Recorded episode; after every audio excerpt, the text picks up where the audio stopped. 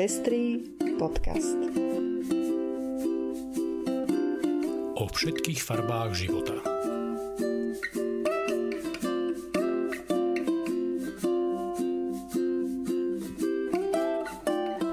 Vítame vás pri 79. vydaní Pestrých správ. Toto sú informácie, ktoré prinášame. Floridský guvernér podpísal anti-LGBTI zákon. Spojené štáty americké klasifikujú zločiny proti Rohingom v Mianmare ako genocídu. Belgicko posilnilo ochranu pred sexuálnym násilím. Najviac postihnutou skupinou vojnou na Ukrajine sú deti a mladí. Spojené štáty americké umožnia uvádzanie markeru X v amerických pasoch. Resenenovú súd pre homofóbne vyjadrenia oslobodil a zahambil zároveň. Ja som Lucia Plaváková. A ja som Ondrej Prostredník. Ďakujeme, že viacerí nás už podporujete a tešíme sa, že vám záleží na šírení osvety v oblasti ľudských práv a ochrany menšín. Ak sa chcete pridať k našim podporovateľom, nájdite si náš profil na patreon.com. Srdečná vďaka a príjemné počúvanie. Floridský guvernér podpísal zákon, ktorý zakazuje informovanie o téme sexuálnej orientácie a rodovej identity od škôlok až po tretí ročník základnej školy. Takéto opatrenia sú dokonalým príkladom marginalizácie jednej skupiny obyvateľstva a jej zneviditeľňovania. Nielenže zhoršujú kvalitu života LGBT ľuďom, ale robia spoločnosť horšou a znemožňujú aj rozvíjanie ľudí z majoritnej spoločnosti. V konečnom dôsledku tak ochudobňujú všetkých a všetky. Guvernér Ron DeSantis pred podpisom zákona uviedol Spravíme všetko preto, aby rodičia mohli poslať svoje deti do škôl, kde získajú vzdelanie, nie indoktrináciu. Paradoxom je, že vyčlenovaním celej skupiny obyvateľstva naopak deti indoktrinujú jedným pohľadom na svet. Namiesto toho, aby im umožnili príjmať všetky poznatky, ktoré k dispozícii máme. Zákon dokonca dáva rodičom možnosť žalovať školy v prípade, ak nebudú zákaz dodržiavať, čo vytvára prostredie strachu a obav zo strany učiteľov a učiteľiek. Guvernér pri podpore tohto zákona neváhal zneužiť deti, ktoré spolu s ním stali na pódiu s transparentmi hlásajúcimi potrebu ochrany detí. Chcú tým LGBT ľuďom povedať, že sú pre deti nebezpeční? Lebo nie sú. Nebezpeční sú pre deti tí ľudia, ktorí im chcú znemožniť sa naplno rozvíjať a tým ohrozujú aj ich psychické zdravie. Prijatie tohto zákona sa stretlo aj s protestmi zo strany občianskej spoločnosti, amerických celebrít, ako aj demokratickej časti politického spektra v USA. A je možné očakávať, že skončí aj na súde. Snáď čoskoro. Spojené štáty americké klasifikujú zločiny proti Rohingom v Mianmare ako genocídu. Na základe analýzy zločinov mianmarskej armády proti tejto moslimskej menšine, ktorú vykonalo americké ministerstvo zahraničných vecí, to oznámil Antony Blinken v rámci svojho prejavu v Múzeu holokaustu vo Washingtone 21. marca. Analýza spracovala výpovede viac ako tisíc utečencov, ktorí podali svedectvá o vraždách, sexuálnom násilí a masakroch. Podľa záverov analýzy armáda postupuje systematicky s cieľom vyvraždiť celú menšinu. Ľudskoprávne organizácie a OSN toto rozhodnutie americkej vlády uvítali, keďže na genocídu Rohingov upozorňovali už niekoľko rokov a americká vláda bola vo svojich postojoch doteraz zdržanlivá. Blinkenovo vyhlásenie hodnotia ako impuls pre konanie medzinárodných súdov. Human Rights Watch v reakcii na Blinkenovo vyhlásenie dodal, po slovách americkej vlády teraz musia nasledovať aj skutky. Belgicko posilnilo ochranu pred sexuálnym násilím prijatím novely trestného zákona. Každý rok je v Belgicku nahlásených okolo 4 tisíc násilnení. Doterajšia právna úprava však kládla príliš veľkú záťaž pre ukazovania na preživšie, čo často viedlo k zamietnutiu trestného stíhania. Novela priniesla dve zásadné zmeny. Tou prvou je presadenie súhlasu ako základného princípu definície znásilnenia, pričom sa znásilnenie je považované konanie bez súhlasu, čo súhlas musí byť prítomný počas celej doby sexuálnej aktivity. Druhou zásadnou zmenou je zvýšenie trestných sadzieb za znásilnenie. Doposiaľ bolo možné za násilnenie uložiť trest maximálne 5 rokov odňatia slobody, čo sa po novele zvýšilo na dvojnásobok, to je 10 rokov. Pričom ak niekto inú osobu za účelom znásilnenia intoxikuje, môže byť odsudený aj na 15 rokov odňatia slobody. Toto je dôležitý krok v boji proti sexuálnemu násiliu a lepšie vyzbrojuje justíciu a políciu k činom, uviedol minister spravodlivosti Vincent van Quickenborn. Vojna Ruska proti Ukrajine zasiahla najmä mladých ľudí a detí. UNICEF túto vojnu označil za najväčšiu katastrofu pre deti a mladých v Európe od konca druhej svetovej vojny.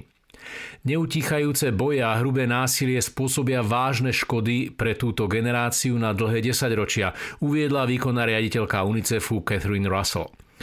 Agresia Ruska vyhnala z domovov 4,3 milióna detí buď do cudzíny alebo na iné bezpečnejšie miesta v rámci Ukrajiny. Je to vlastne viac ako polovica celkového počtu mladých ľudí na Ukrajine. V týchto dňoch sa na útek vydáva jedno dieťa každú sekundu, povedal šéf nemeckého UNICEFu Christian Schneider pre denník Ausburger Allgemeinen. Potrvá celé generácie, kým sa zahoja hlboké rany v dušiach týchto detí, dodal Schneider kým v súčasnosti je potrebná predovšetkým materiálna pomoc a poskytnutie bezpečia, v budúcnosti sa bude musieť venovať veľké úsilie, najmä na psychologickú pomoc s cieľom začleniť vojnou traumatizovaných mladých ľudí do spoločnosti.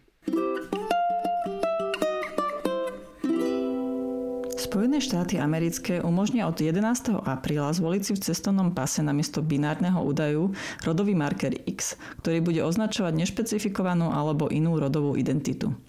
Tento krok oznámili pri príležitosti Medzinárodného dňa viditeľnosti transrodových ľudí, ktorý si každoročne pripomíname 31.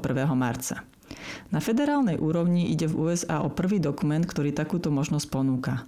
Ministerstvo zahraničných vecí informovalo, že tomuto kroku predchádzal niekoľkomesačný proces, v rámci ktorého zmenu konzultovali aj so zahraničnými partnermi, ktorí už tento dôležitý krok podnikli. Spoločne s Národným centrom pre zdravotné štatistiky realizovali aj kvalitatívny výskum s cieľom získať a reflektovať spätnú väzbu aj od LGBT plus komunity. Výsledkom bola práve definícia markera X ako označenie pre nešpecifikovanú a inú rodovú identitu. Definícia, ktorá je rešpektujúca k súkromiu dotknutej osoby a zároveň posilňuje inklúziu. Prvostupňový súd v Helsinkách v stredu 30. marca rozhodol o obvinení fínskej kresťansko-demokratickej političky a bývalej ministerky vnútra Päivi Resenenovej. Informácie o prípade sme priniesli v minulých vydaniach pestrých správ. Hoci ju oslobodil, opakovane hodnotil jej vyjadrenia ako také, ktoré sa môžu dotýkať dôstojnosti ľudí s homosexuálnou orientáciou. Nie však v takej miere, ktorú možno posúdiť ako prekročenie hranice slobody prejavu. Rozsudok ešte nie je právoplatný, prokuratúra zvažuje odvolanie. Pripomeňme si, že prokuratúra podala na Resenenovú obžalobu za podnecovanie, ktorého sa mala dopustiť viacerými vyjadreniami počas dlhšieho obdobia. Išlo jednak o formulácie v brožúre o manželstve, v ktorých spájal homosexualitu s pedofíliou, ďalej o vyjadrenie na sociálnych sieťach, keď pochod Pride označila ako vyzdvihovanie hanebnosti a hriechu a napokon vyjadrenie v rozhlasovej relácii, keď povedala, že aj ak je homosexualita podmienená geneticky, tak je to genetická degenerácia a ide o gén, ktorý spôsobuje chorobu. Proces s Resenenovou vzbudil pozornosť aj na Slovensku. Viacerí konzervatívni politici a predstavitelia cirkvie jej vyjadrovali podporu. V obžalobe videli snahu o obmedzenie náboženskej slobody. Išlo o predstaviteľov, ktorí svoje postoje k homosexualite odvodzujú od prekonanej kresťanskej teológie a neberú do úvahy aktuálne vedecké poznatky o ľudskej sexualite. Rozhodnutie fínskeho súdu možno označiť ako šalamúnske. Na jednej strane Resenenovej priznáva právo verejne šíriť vyjadrenia, ktoré odôvodňuje svojou náboženskou vierou, a to aj v takej podobe, ktorá môže na určitú skupinu osôb pôsobiť ako urážlivá a zraňujúca. Na druhej strane však súd jasne povedal, že náboženská sloboda nie je bezhraničná a tí, ktorí ju využívajú tak, že sa pohybujú na jej hranici, by si mali byť vedomí trestoprávnych dôsledkov. Aj keď zástancovia Resenenovej hovoria o víťazstve a v prísne právnom zmysle slova ho aj dosiahli, súd im vlastne uštedril veľmi zahambujúcu lekciu. Liberálna demokracia musí pozorne strážiť hranice slobody prejavu, aby nikomu bezdôvodne neznemožňovala šíriť jeho alebo jej názory. To však neznamená, že tento priestor možno len tak zaplňať vyjadreniami, ktoré sú urážlivé a zraňujúce. A, a je skutočne zahambujúce, že kresťansko-demokratickej političke musel súd povedať, že jej vyjadrenia, hoci nie sú trestné, predsa sú urážlivé. Bude teda iste zaujímavé sledovať, čo z vyjadrení súdu si kresťanská politička a jej zástancovia vezmú k srdcu. Bude to potvrdenie ich práva šíriť znevažujúce vyjadrenia o celej skupine ľudí v mene náboženstva? Alebo skôr sebareflexia a pochopenie, že je zahambujúce, keď hlásateľom náboženstva lásky k blížnemu musí až súd povedať Dajte pozor, lebo tu ste niekoho urazili a to je na hrane.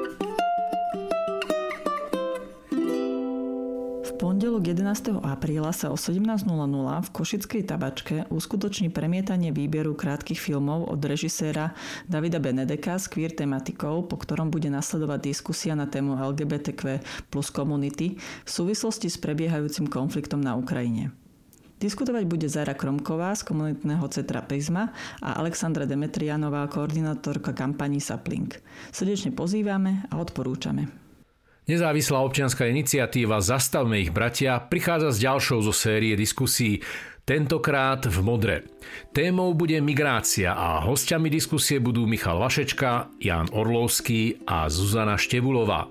Vstupné je dobrovoľné a podujatie sa koná v piatok 8. apríla o 19. hodine v kultúrnom centre Modra klub za oponou. A to je už všetko z dnešného vydania Pestrých správ. Do počutia o týždeň.